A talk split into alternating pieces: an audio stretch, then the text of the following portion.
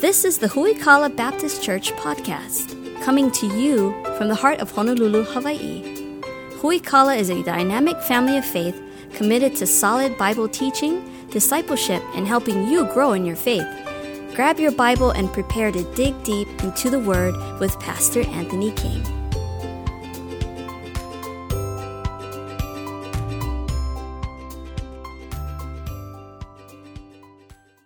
Turn to the book of James, chapter number three, if you would. Uh, we're wrapping up this section in James that talks about being careful with the words that we use. Whoever decided the phrase, sticks and stones may break my bones, but words will never hurt me, that person is a liar because words hurt. And we need to be careful with our words. The Bible tells us that. The Bible uh, compares our, our tongue and the, the words that we use to so many different things that we'll take a look at uh, here tonight. So, James chapter 3, uh, verse, uh, we're going to start in verse, um, let's back up to verse number 5. Actually, let's just start in verse number 1. How about that? James chapter 3, verse number 1. My brethren, be not many masters, knowing that we shall receive the greater condemnation, for in many things we offend all. If any man offend not in word, the same is a perfect man. That word perfect means complete, mature man, and able to bridle the whole body. In other words, verse number two tells you if you can control your tongue and the words that you use, you are a master of self control because it's the hardest thing to do. Verse number three Behold, we put bits in horses' mouths that they may obey us, and we turn about their whole body. Build also ships, which though they be great, are driven of fierce winds, yet they are turned about with a very small helm, whithersoever the governor listeth. Even so, the tongue is little member, verse number five, and boasteth great things. Behold, how great a matter a little fire kindleth. The tongue is a fire, a world of iniquity. So is the tongue among our members that it defileth the whole body and setteth on fire the course of nature and is set on fire of hell. For every kind of beasts and every birds and serpents and things in the sea is tamed and hath been tamed of mankind. But the tongue can no man tame. It's an unruly evil full of deadly poison. Therewith we bless God, even the Father, and therewith we curse men which are made after the similitude of God. Out of the same mouth proceedeth blessing and cursing, my brethren. These things ought not so to be. Doth the fountain send forth at the same place sweet water and bitter? Can a fig tree, my brethren, bear olive berries, either of fine figs? So can a fountain both yield both salt water and fresh? Who is a wise man among you and endued with knowledge among you? Let him show it out of a good conversation, his works with meekness of wisdom. Our words that we use are incredibly powerful. Every single person has had someone say something to you that you've never forgotten. We use our words sometimes as weapons against people that we don't like or people that have hurt us, or uh, often when we're hurt, we retaliate with the words that we use. Sometimes we're minding our own business, doing our own thing, and other people use their words to hurt us for no cause whatsoever. Uh, I was at the mall uh, this past week getting my haircut, and I was on the way to the mall walking outside without a mask, which, for those of you that don't know, is 100% legal, okay? 100% legal to walk outside without a mask. And I have a guy walk past me, I'm minding my own business, and he goes, Put a mask on, stupid. And I was just like, was he talking to me? Like, he like, like three steps past me before he said it, right? Because he's a coward who wouldn't actually say it to my face. He like three steps past me and said that. The moment that I heard that, like, rage filled my body. Like, I got, I got flush all over. I went hot. Like, my fingertips started tingling. Uh, for those of you that have struggled with the rage before, you know exactly what I'm talking about. And you know what I decided to do? Just keep walking, man. Just keep walking. And what did I say? I said absolutely nothing. You know why? Because I didn't have anything good to say. And I thought to myself, how awful would that be for me to get in a verbal altercation, which more than likely would turn into a physical altercation uh, with, with, this guy, and then get up here on a Sunday night and preach about the words that we use and how we should use them to build people up and not tear them down. I thought to myself, ah, stop for just a second. And, and of course, my, my son Vanderlei, he's the baddest in the family. He'll tell you that for sure. He's like, I would have told that guy, no, you wouldn't have. Just keep your mouth shut. No, I would, I would have said to him, no, that's not what good Christians do. Well, Somebody, yes, somebody should have told him. That's fine. But I thought to myself, I have a stranger call me stupid in public. Like, what the world, man? You know why? Because words, we, we spew them off without thinking twice about it. We say things about what we feel, and then we don't expect any repercussions from it. I mean, think to yourself, what would have happened had that guy had somebody clock him in the back of the head and he'd fallen down face front in the pavement? I thought about it for a long time. Uh, but, but again, he thought, I can say whatever I want and there's no repercussions. You know, that's just not because this man is a fool. And you say, well, that's not nice to say. I'm not saying that the Bible says it. The Bible says that a fool utters all, everything that's in his mind. And when you pop off at the mouth, the Bible just calls you a fool. Fools think that they can say whatever they want and there are no repercussions. And sometimes we, uh, we wear that as a badge of honor. Well, I, I just say what's on my mind. That's not a good thing. I just, I just speak with no filter. Whatever comes in here automatically comes out my mouth. The Bible says you are a fool. A fool uttereth all of his mind. And the Bible says this. Here's a, I love the Bible, the book of Proverbs. When a, a fool keeps his tongue, even he is considered wise. Did you know that if you would just sit and keep your mouth shut, people would think, oh, that guy's a really wise person. now, don't open your mouth because they never really know that you're an idiot, right? But keep your mouth shut. Why? Because your words are a window into your heart. And the Bible says the things that come out of your heart, uh, out of your mouth, have come from the depths of your heart. As we look at this passage of scripture tonight, I want you to see, first of all, our tongue has the capability to ruin our lives and the lives of others. People's lives, careers have been ended by the words that they've used. I'm thankful that I never really bought into to social media and Twitter and stuff like that because I can't imagine something that I tweeted that I thought was funny 10 years ago would come back to bite me later when somebody finds, uh, goes through your social media feed to look for everything. Don't put anything on the internet that you wouldn't want the world to see. But people's careers have been ended on, on things that they tweeted 10 years ago. We live in a culture that thrives on that. Catching people, using their words, turning them against them, finding double meanings in their words, and using it to flag something that we find offensive in some way or another. And words are real. You can, you can ruin your marriage by words. You can damage your kids for the rest of your life with the words that you use. And sometimes it's not even the words, it's the things that we say. For example, one time when my wife and I were newly married, um, she said something, I forget what she said, but uh, again, we were married for like maybe six months. And she said something, and I said, That has to be the stupidest thing that I've ever heard in my entire life. And we laughed about it. And she was, Yeah, I guess that was kind of stupid. Done. Over and done. Fast forward like six months later, she, would say, she said something. Yeah, I would tell you what I think, but you think I'm stupid. I don't think you're stupid. You're one of the smartest people I've ever met in my life. Like, like I come to you and ask you questions because I know that you're wiser and smarter than me. Like, I want to know what you think. No, you don't. You think I'm stupid. What, what makes you think that? You called me stupid. I've never called you stupid a day in my life. She said, Yes, you did. What are you talking about? That one time you said that was the stupidest thing you'd ever heard. That, I said, What you said was stupid. I didn't say you were stupid. It's exactly the same thing. How many of you would agree? Not the same thing. But here's the fact of the matter the damage had been done. Trying to explain to her the difference did not matter in that context. What I had said had been damaging to her so much that she brought it up like six months later. Like I'm so over that like 30 seconds after I said it. And then she brings it back six months later. I was just like, wow. And she said something I'll never forget for the rest of my life. I didn't take it offensively, I took it to heart. You need to be really careful with the words that you use then. And at first I was like, well, who are you? Like my mom? But then I was just like, wait a minute. I don't think my mom even told me that. Like that, wait a minute, that's actually good advice, you know? I'm not upset or offended anymore. Thank you for helping me. Why? Because words are destructive. And so the Bible says when we use our words, we need to be really careful because they can ruin people's lives. The Bible says that the, the, the tongue pollutes our entire body. Again, if you take a look at uh, chapter number three here uh, tonight, verse number two, if any, in many things we offend all, if any man offend not in word, the same as a perfect man, able to bridle his whole body.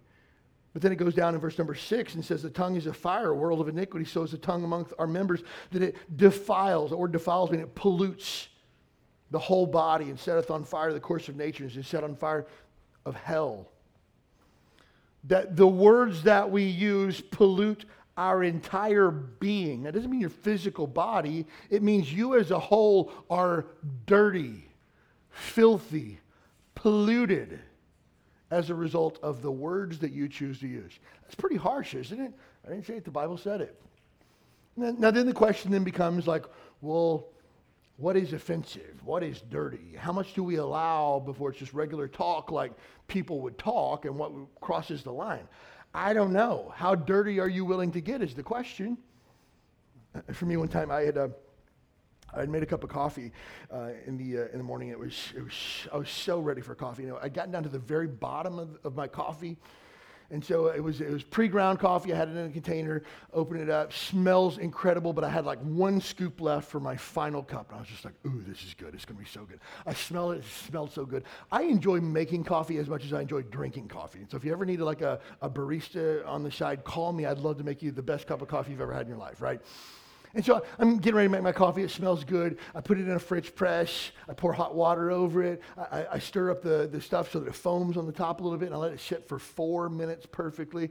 I push that little lever down a little bit, let it sit for a minute, and then like, plunge it all the way down. Pour it in my cup. It's beautiful. It's foaming around the edges. And then comes the best part, actually making coffee drinkable, right? And so I put a scoop of uh, stevia in there to sweeten it up. And then I put probably about three quarters as much creamer as I have coffee in there. And so I found a sticker on vacation almost about it. It says, I used to think that I like coffee, but it comes to find out I really just like creamer. And so that's kind of me. And so I then put my creamer in there and I start to, to stir my creamer in, and a, an ant floats up to the top. I was like, well, that's disappointing. And so what do you do? You grab it out and toss it, right?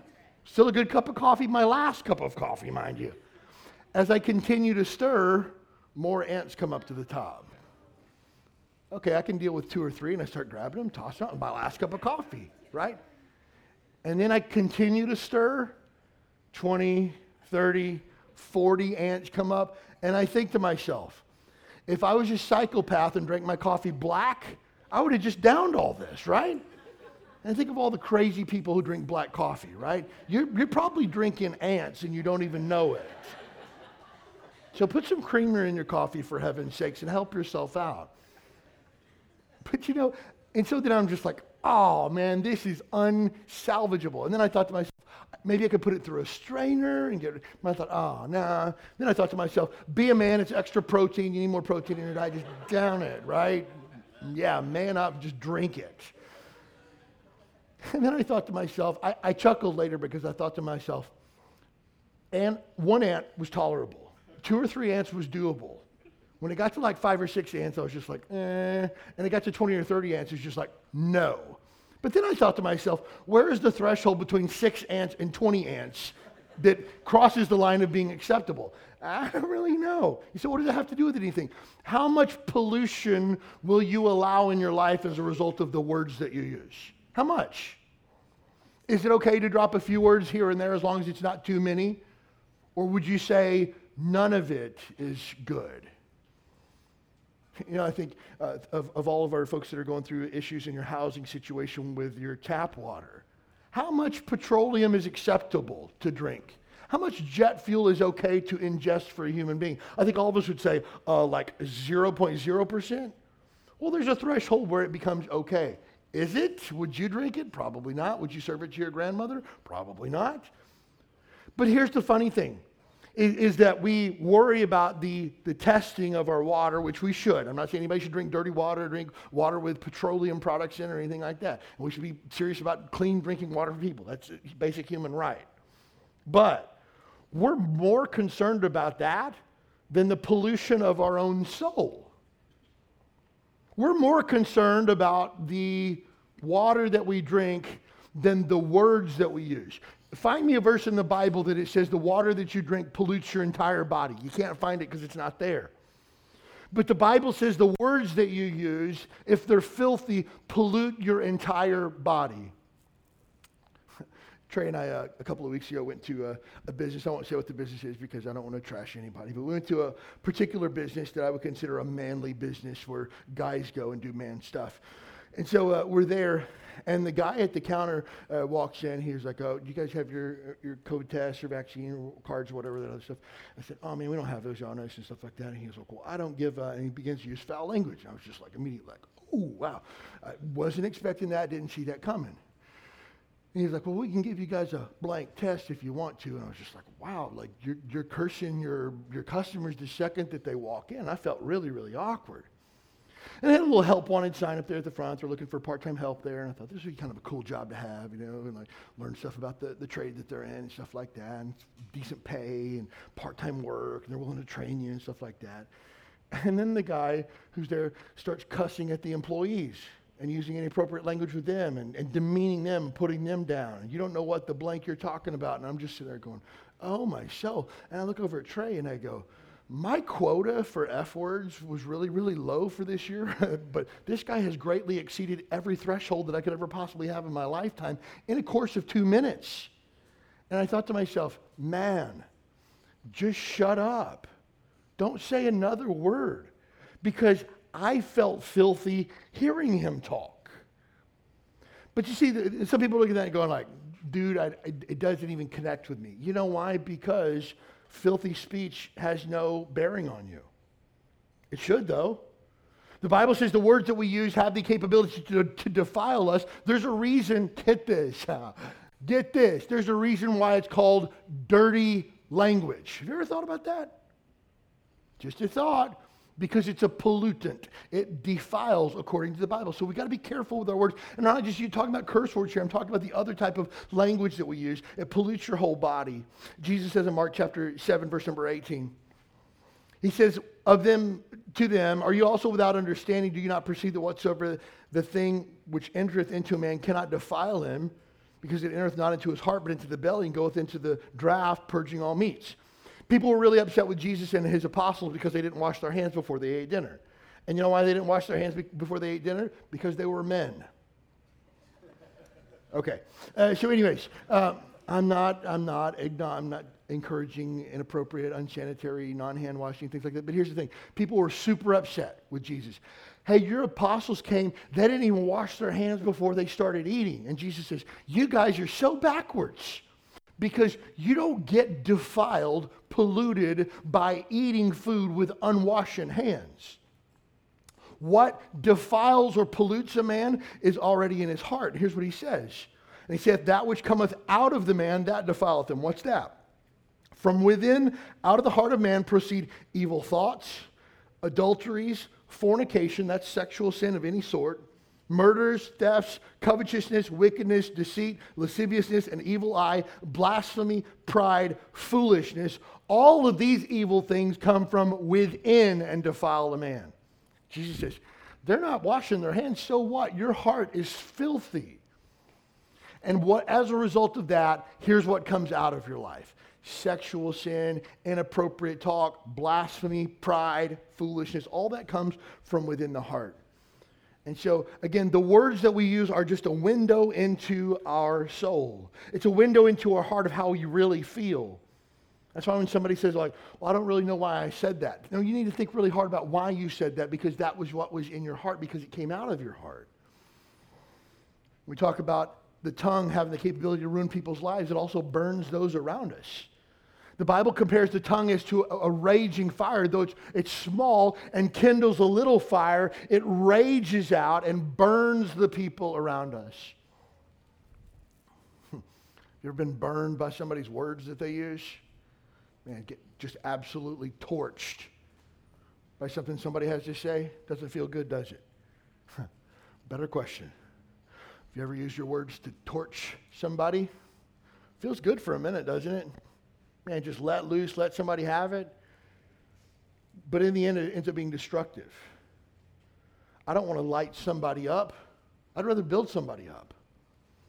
Hey, some guy walks past me and calls me stupid. I don't want to give him a piece of my mind. I want to treat him with kindness. Because, dude, something's wrong for you to call a stranger stupid behind his back so that he can hear. So we need to be really careful about what's in our heart because our words not only pollute us, Our words burn those people around us. And here's the worst part about it the worst part about our words. And this, here's the, th- worst thing about fire. Think about this. If I decide to set this building on fire, what do you think that does for the people who live in Kapolei? You think they care? Nope. They see it on the news and they turn it off and they go to bed. Who does that affect? Our neighbors next door, the people who are across the street, the people who worship here and call this their church home, the people who live across the street over on this direction, restaurant next door, restaurant this way. think about this. When your tongue lights a fire, you know who it burns? People that are the closest, right? Think about that for a minute. Look, you can pop off at me if you want to. That's fine. But you know who really pays the price for your inability to control your tongue? The people that you love and care for the most. That's who, that's who pays the price. That's what the Bible says when the tongue is a fire, it burns the people that you are closest to. It doesn't burn people that you don't care about. It doesn't hurt other people. It hurts you and it hurts the people around you that you care about the most. That's why we've got to fix our tongue be by fixing our heart. Next, the Bible tells us that it poisons our relationships.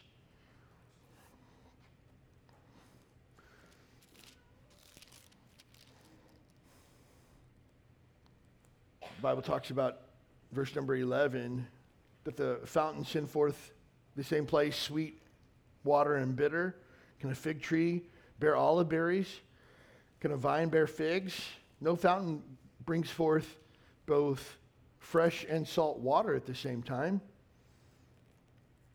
Bible says that verse number seven, for every kind of beast and every bird and the serpents and things of the sea is tamed, but the tongue can no man tame. It's an unruly evil full of deadly poison. It's interesting here, James doesn't have a lot of positive things to say about our tongue. You know why? Because all of us know what we should say, we just don't say it. All of us are prone to just pop off without thinking about it. And James says, hold it for a second. You need to understand that your words pollute you, your word burns people around you, and it poisons the relationships that you have in your life. Romans chapter 3, verse number 10, Paul says, As it is written, there's none righteous, no, not one. There's not one that understandeth. There's none that seeketh after God. They're all gone out of their way. They're all come together unprofitable. There's none that doeth good, no, not one. He's talking about the human condition and how all of us are sinners. But here's what he says He says, Their throat is an open sepulchre. With their tongues they've used deceit. The poison of asps or snakes is under their lips, whose mouth is full of cursing and bitterness. Man, you say, that's filthy. Yeah, he's talking about all of mankind. That's why James says, hey, if you can control your tongue, you have serious self control. like James says, like on a level of self control, managing the words that you use is at the top of the list. That means the guy that can say no to cupcakes and cookies in the break room or donuts uh, is the guy that probably has the ability to control his tongue. And if you can't control your tongue, here's what the Bible says a double minded man is unstable in all of his ways. And so you probably can't control anything else in your life either. So, again, really careful with the words that we use because it has the capability to ruin people's lives. Secondly, we see in this passage hurtful, filthy, corrupt, foolish talk is characteristic of an unsaved man and not the life of a Christian. Christians should just talk differently. Simple as that. People at your workplace should notice a different, difference in the way that you talk. And not just in, well, that guy doesn't curse. That guy usually has positive things to say. That guy doesn't jump on the gossip bandwagon. That lady's not known for trashing the upper management. This lady's not known for trashing everybody on the street or running other people down or things like that. No, we use our words to build up. I tell the teachers at my daughter's school, one of them is a Christian, one of them is not. I tell their, their, her teachers, she doesn't go to a Christian school. My wife and I pray for you guys every single day, and we're thankful for you. Do you know how, many, how often I think her, her teachers probably hear that? Probably the only times that we say it. The rest of the teachers, or the rest of the parents, I'm sure, say things like, what were you doing to my kid? Why are you so unfair? Why don't you like my kid? Why is my kid being mistreated? Why are you singling them out? Why is there so much homework? You know, all this other stuff that, that I've said to teachers before. right? I want, to, I want to be known as the guy that used my words to build up people. Hurtful talk, anybody can do that. Hey, anybody can walk down the street and call a, call a stranger behind their back stupid. Anybody can do that. It doesn't take any self control to do that. And again, when you say something behind somebody's back, whether it's on the sidewalk or whether it's in your home, that's cowardly talk. If something needs to be said to somebody, you can say it to their face, eyeball to eyeball, the way that grown ups do. Because the Bible says hurtful, foolish talk, that's how non Christians live. Christians are different. It goes on in verse number, um, let's see, verse number uh, 10. Out of the same mouth proceedeth blessing and cursing, my brethren. These things ought, no, ought not so to be. We don't do crude talk, we don't do vulgar, inappropriate talk. And, and let me just tell you this you want to make people feel uncomfortable? Just play dumb. Oh man, did you see so and so? No, I didn't see. What happened? Well, I mean, she's just like, you know. No, I don't know. Would you tell me? Well, I mean, just like if you're a guy, if you're a guy, what? I don't understand what you're getting at. You're not saying anything inappropriate, are you? That would be awkward. You to make people feel really, really uncomfortable? Just play dumb. Uh, yeah, I don't know what you're getting at. Well, you know, kind of like what guys do. No, I don't get what guys do. What are you talking about? Because Christians aren't involved in that kind of conversation. Guys get together with guys and, and talk about other ladies. Yeah, we don't do that kind of stuff. I'm going to see myself out of this conversation because this is wildly inappropriate. And I think the majority of us work in a place where that kind of talk would be frowned upon by human resources, and there's policies in place to keep those types of things from happening. And you should be the type of person who's like, hey guys, we're better than this. Let's just not have this conversation today. I remember when I was in the Navy, I worked for a chief who was like, guys, we don't curse in this workspace, period. And if I hear that kind of talk, you go out in the hall or the smoke pit and talk like that, you're not doing it in this workspace. Got it, chief, on it. And people say, well, you can't do stuff like that these days.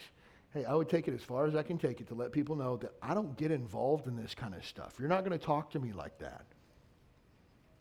Because Christians are different.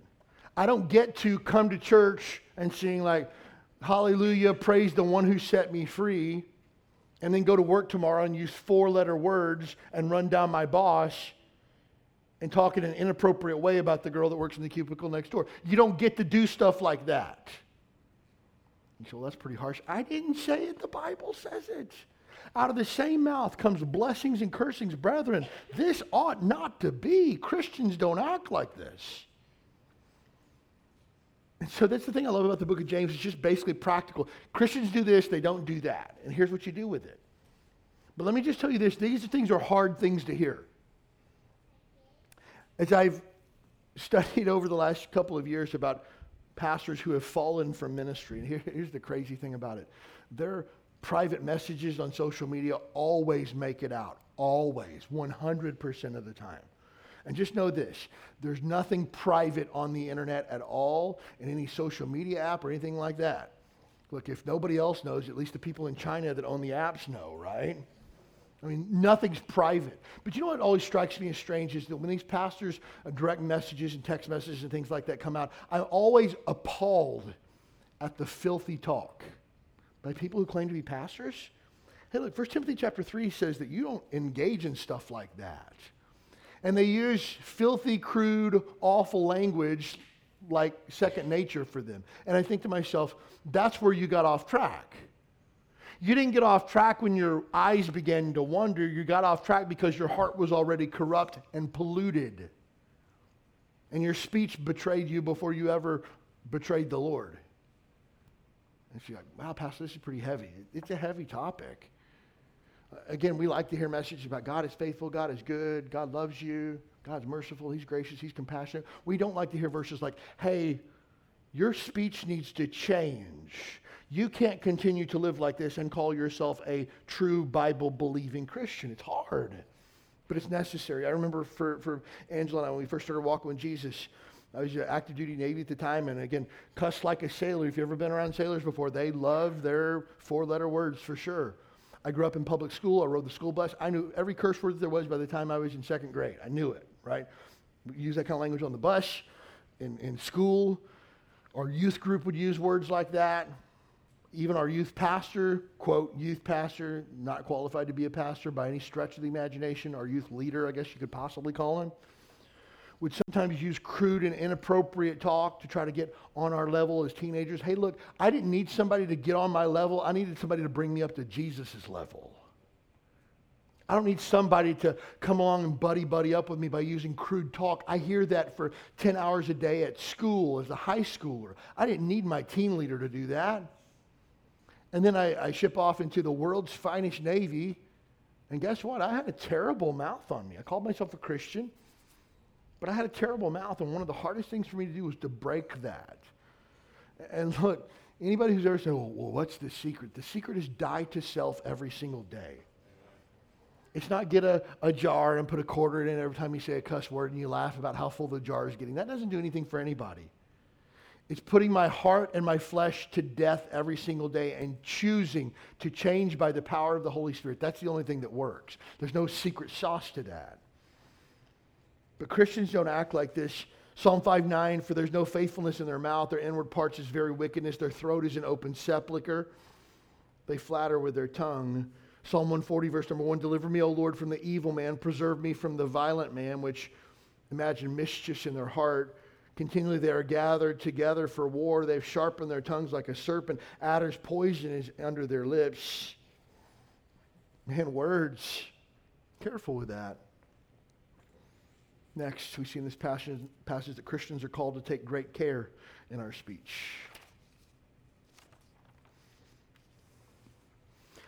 This is hard. I'm not, I'm not going to lie to you. This, this kind of stuff is hard.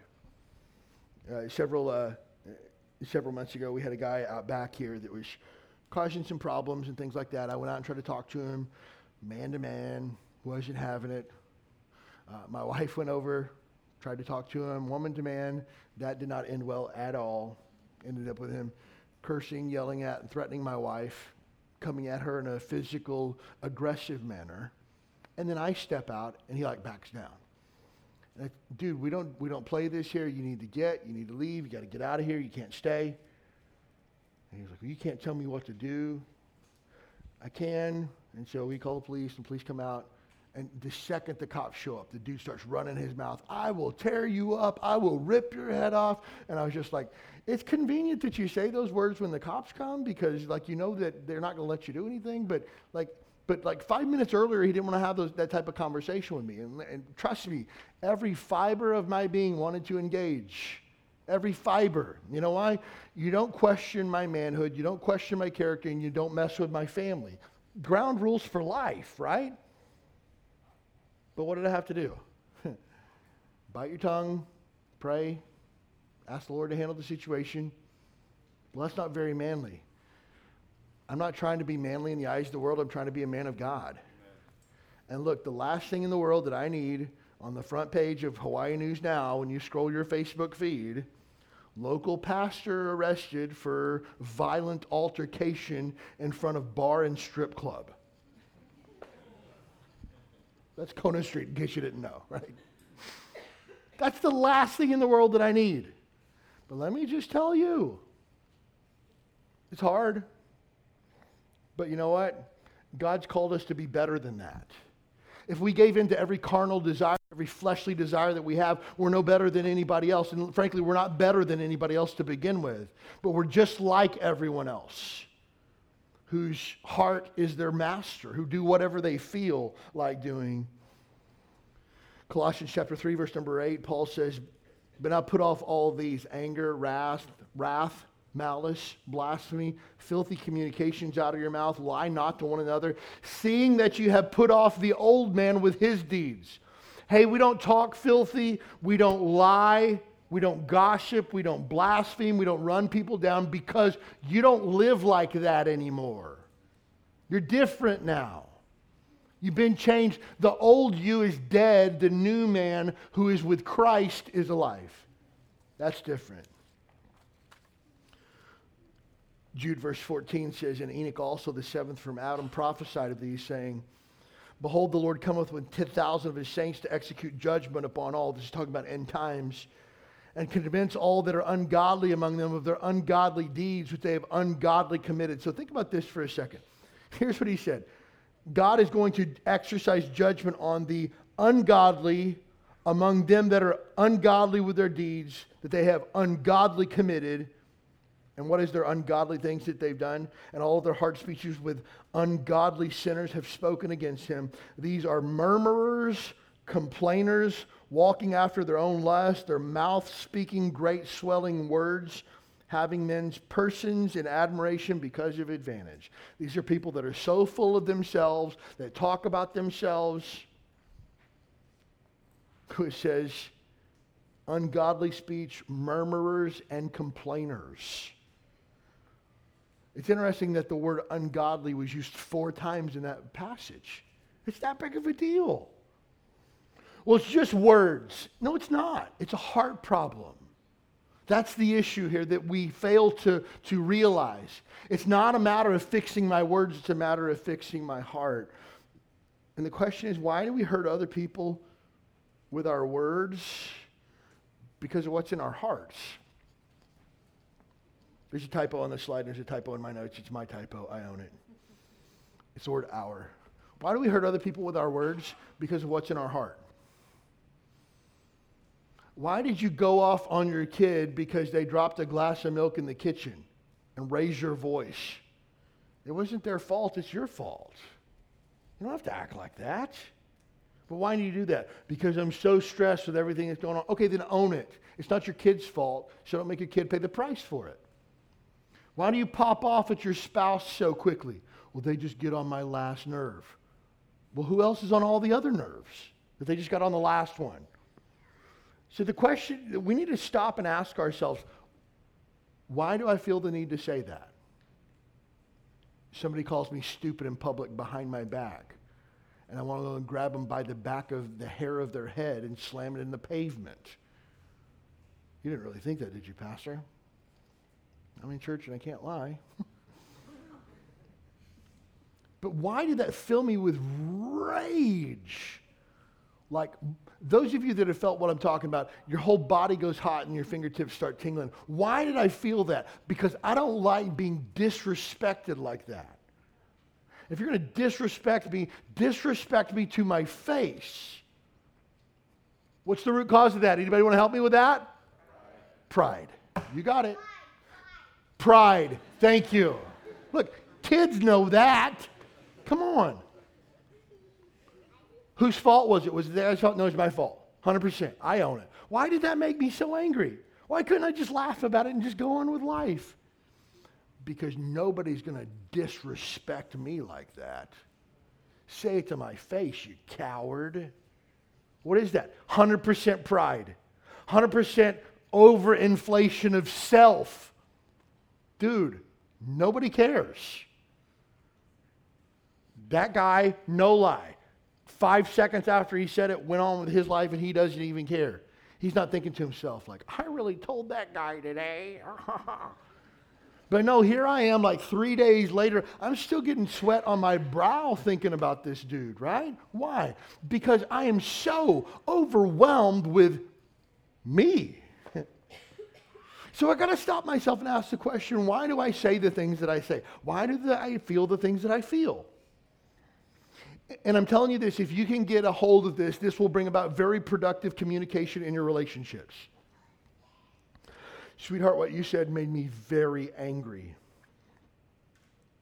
I'm not going to say what I thought about saying, but I just want you to know that I'm, I'm very hurt by what you said because I feel like you don't value what I bring to our relationship.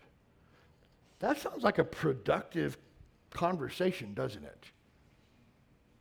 Oh, yeah, you're stupid. You always say stuff like that. I can't even deal with you. Is that productive? No, that's just destructive. Now we got into name calling and mudslinging and accusations. Now we're tearing stuff down. But the question is, why did that bother me to begin with? I have to look into my heart to find the answer to that. Jesus says in Luke chapter 6, verse number 43 For a good tree bringeth forth not corrupt fruit, neither does a corrupt tree bring forth good fruit, but every tree is known by its own fruit. For of thorns do men gather figs, or of bramble bush do they gather grapes? A good man out of the good treasure of his heart bringeth forth that which is good, and an evil man out of the evil treasure of his heart bringeth forth that which is evil. For out of the abundance of the heart the mouth speaks. So, why does a person go off on the girl at Panda Express because they're out of string bean chicken? It's not her fault because of what's in his heart. Why do people hate other people? Because what's in their heart? Why do people have such deep seated hatred for authority and politicians and government and, and the military and our police? Why did that happen? Because of what's in their heart. That's why we as a church, we don't exist to do good for the sake of doing good. We're not trying to change people's behavior. We're trying to change their hearts. And when you change the heart, everything else falls into line. And let me just tell you this if you struggle with your speech, it is an indication that your heart has not yet fallen in line. And you need to fix it. So, a few final thoughts and we're done. First of all, think of others before you speak.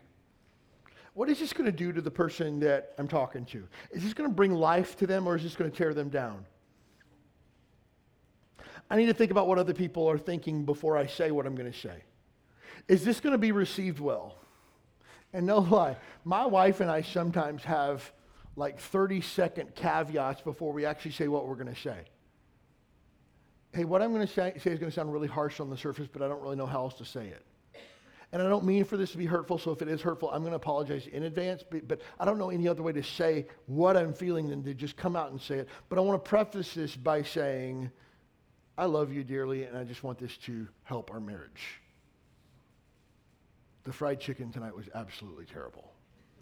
It's probably the worst I've ever had in my life. But I love you dearly, and I appreciate your willingness to make fried chicken. It's just like on a scale of one to 10, it was just like sub zero. And so, but I love you. And that doesn't change my feelings for you. And look, a f- fried chicken, I could go to, to Jack in the Box and buy fried chicken. I can't go to Jack in the Box and get a wife like you. So I want you to know that you're valued.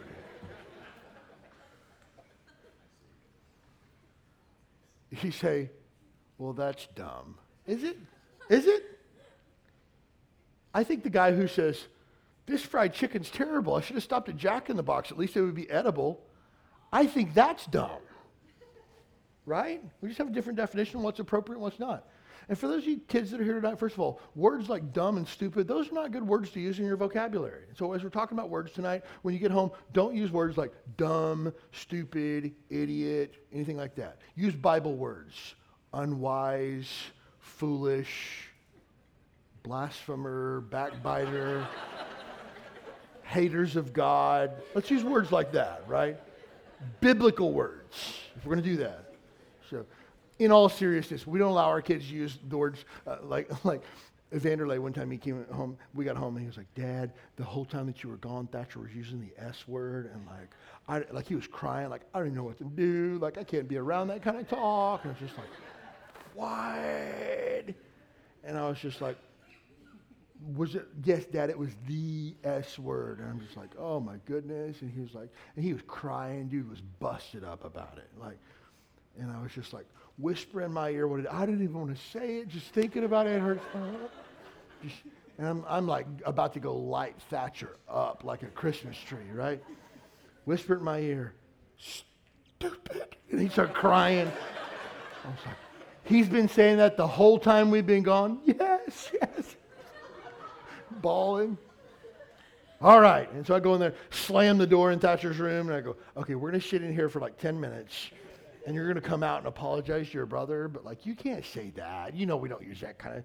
And so, but it ended up being a funny thing. But I wanted Ben and to know we're taking this seriously. I like slammed the door and we had a long talk and came. That's never going to happen again. He's like, Whew. and so we don't. We again. Even at home for kids, there's appropriate talk and inappropriate talk, and things like stupid and dumb are not appropriate words. But, uh, but again, we have to be thoughtful of other people before we speak. And again, parents, please understand the words that you say to your kids are going to stick with them for the rest of their lives. So they can either be really good, positive, encouraging words like, I love you, I'm proud of you. And hey, you don't hit a home run every time you get up to bat, just keep on swinging.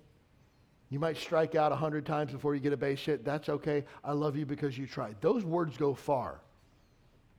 But things like, you'll never be as good as your brother, those things don't ever go away. Why can't you be good like the other kids? Those type of words, they don't ever go away. And so we need to be really, really careful and think about who we're talking to before we say those words. In your marriage, you need to think about the words that you're going to say before you actually say them because it could be trigger words for somebody that just opens up a whole can of worms that you're not even ready for. So I need to think about other people before I use my words. And again, even sometimes, again, I'm at the drive through at Panda Express. I say, hey, thanks so much. You guys are doing a great job. This line moves super fast tonight. And people are, thanks. Yeah. Sometimes we'll go to a restaurant. I'll say, can I talk to a manager? And people get really nervous when you say that. Hey, I just want to let you know that Brenda has provided some of the best service we've ever had in our entire time. We've been coming to this restaurant for years. She is the best waitress we've ever had. Thanks. Like managers only get called when it's ever something's bad and people want something for free. They never get called to just be encouraged. Every single time we have a police officer stop by here, and it's quite often sometimes. Hey, I really appreciate everything you guys do. I know you get a, get, uh, get a bad rap and you get dragged on social media, but you guys are killing it. Keep up the good work. Why? Because I want to think about other people. I want to try to use my words to encourage and build up, not tear down. I don't want, look, I don't want my words to be poisonous. I don't want my words to set people on fire. Why? Anybody can do that. I want to be somebody who builds up. Now, when it's necessary to correct or instruct, do it in a way that builds people up.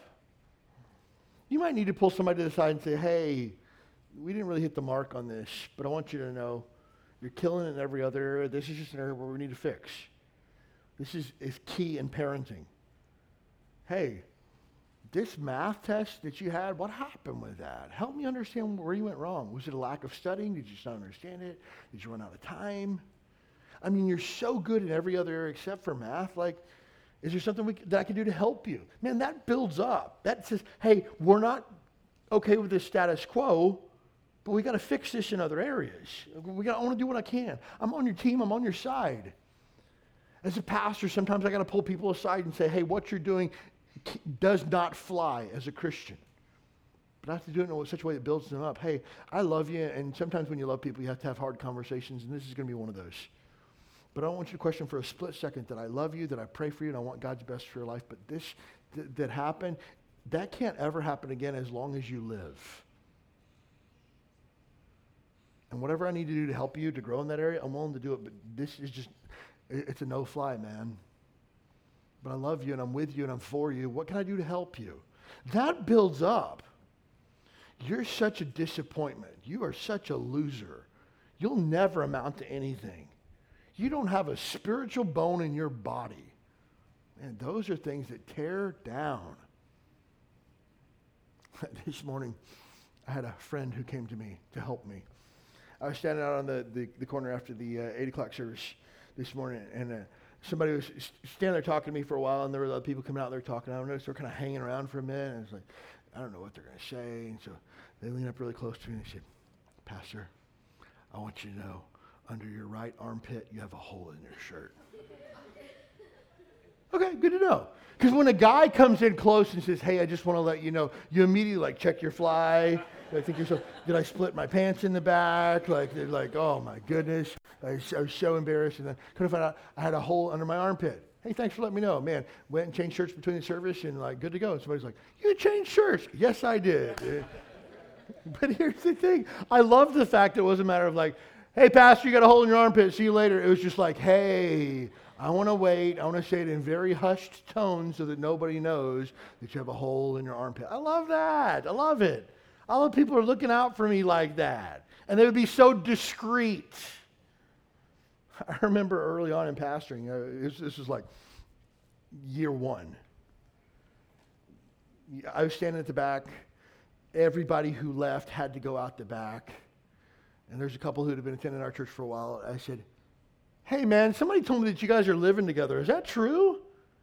And she just started bawling and like he, I, I don't know what to say to that. Well, it's a yes or no question, man. And it's just like, and I didn't realize what I'd done until later.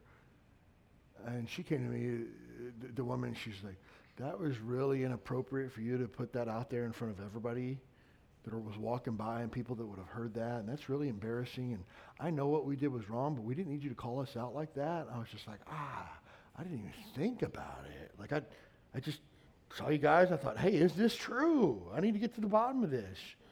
I didn't think about tactfulness. I didn't do it in such a way that built anybody up. I just made people feel like dirt. And I was like, I am so sorry. That was wildly inappropriate of me. And I asked for their forgiveness because I was wrong. So think about other people. When you have to correct, do it in a way that builds people up, that encourages people. Hey, I see that you're growing in your walk with the Lord. Here's an area where I would say you need to take a step up. I want to encourage you. Hey, notice you haven't been in church in a couple weeks. I want to tell you, you need to be in God's house if you want to grow as a Christian. I don't want to make people feel like dirt. I want to help them to be encouraged. Finally, if you want to fix your words, fix your heart first. Oh, I'm going to work on getting a, a, a cuss jar, so I won't cuss. No, don't do that. Just fix your heart. I want to stop being so negative. I want to read a book on positive affirmations. No, just fix your heart. Oh, I want to I want to to be a positive influence, and so I'm going to think of 10 happy words I can say this week to people. No, just fix your heart. Practice if you want to. Hey, next time you go to Subway and somebody's making your sandwich, go, dude, you're killing making that sandwich. How long have you been doing this? It encourages people. We had a guy come yesterday uh, and, and clean the AC units here at the church. And he, he comes in, he walks you through the whole process, and he's getting ready to get started. He said, Do you have any questions for me before I start? I said, No. I just want to let you know you're doing a great job. I said, You came in, you were super respectful. You told me the process from beginning to end of what you were going to do. You asked me if I had any questions. You told me about all the products that you were using and how you were going to clean it. And I go, You're like, like, how long have you been doing this? She's like, Oh, I've only been doing it for less than a year. Dude, you're like killing it. And was just like, Really? Really? Keep it up. And guess what? When he was done, after I paid him, I said, Hey, I want to give you an invitation to our church services. He said, Oh, you're like the fourth person that's gotten one of me one of these today. Oh, okay. Our single adults were here cleaning the church at the time, and like they like were on him like white on rice.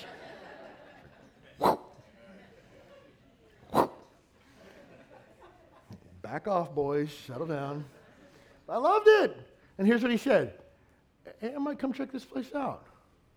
I don't have a good church. It seems like a cool place. I'd ride by here. People are super nice here. Eh, how about that? How about that? Just trying to build people up with words. That's all. Anybody can do it.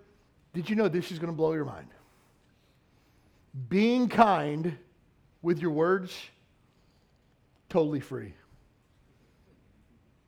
It doesn't cost you anything to have a good word, to be kind to people. Hey, look, People get trashed every single day. You want to be a complainer, you want to be a negative Nelly, you're just another voice in the crowd. You're like, you're like Charlie Brown's teacher. Wah, wah, wah, wah, wah, wah, wah, wah. Complaining, negativity, yeah. But positivity, that stands out in the crowd.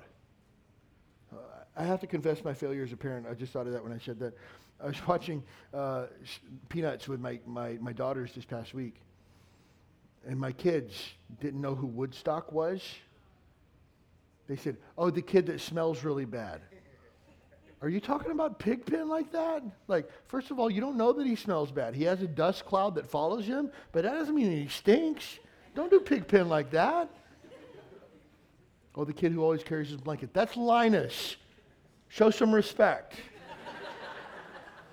Whose kids are these, anyways? Oh, those are mine. I failed to teach my kids the, the peanuts, you know?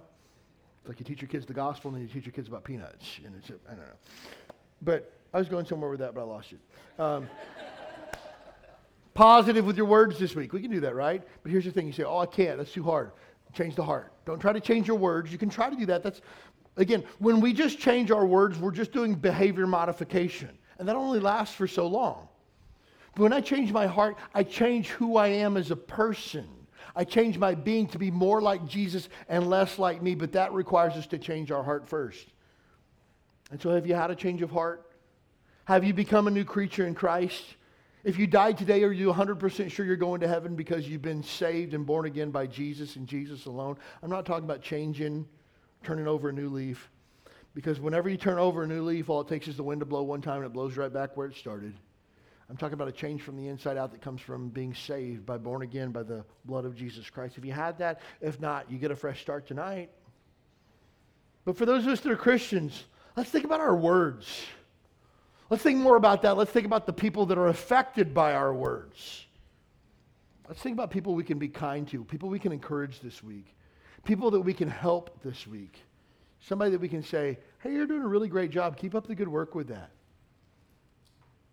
Maybe it's uh, somebody in our own home.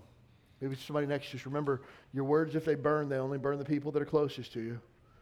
Let's live a life this week that encourages, that builds up with the words that we use.